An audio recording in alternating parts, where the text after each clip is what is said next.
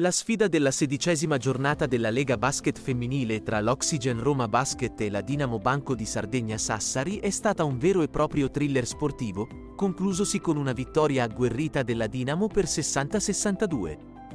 Il match, tenutosi al Palazzetto dello Sport di Roma, è stato una gara di puro spettacolo davanti ai tifosi di casa, fino all'ultimo respiro. La Oxygen ha iniziato la partita con slancio, grazie alle prestazioni stellari di Kalu e Dong.